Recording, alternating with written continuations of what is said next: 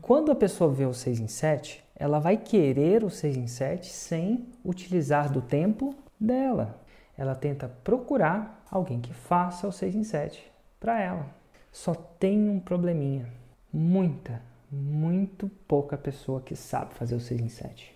Existe muita gente que faz a fórmula e não segue a fórmula. E ó, alunos e não alunos. E se você não sabe o suficiente da fórmula, você não sabe se aquele cara está seguindo ou não está seguindo.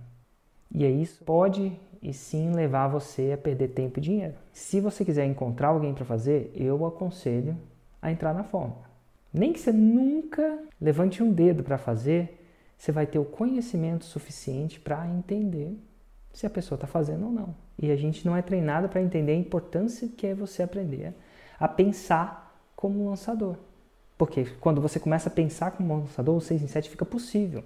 Quando você não pensa no lançador, o 6 em 7 é, é mais difícil que ganhar na cena. É que nem cair um raio na sua cabeça. Às vezes cai, mas enfim, é aleatório.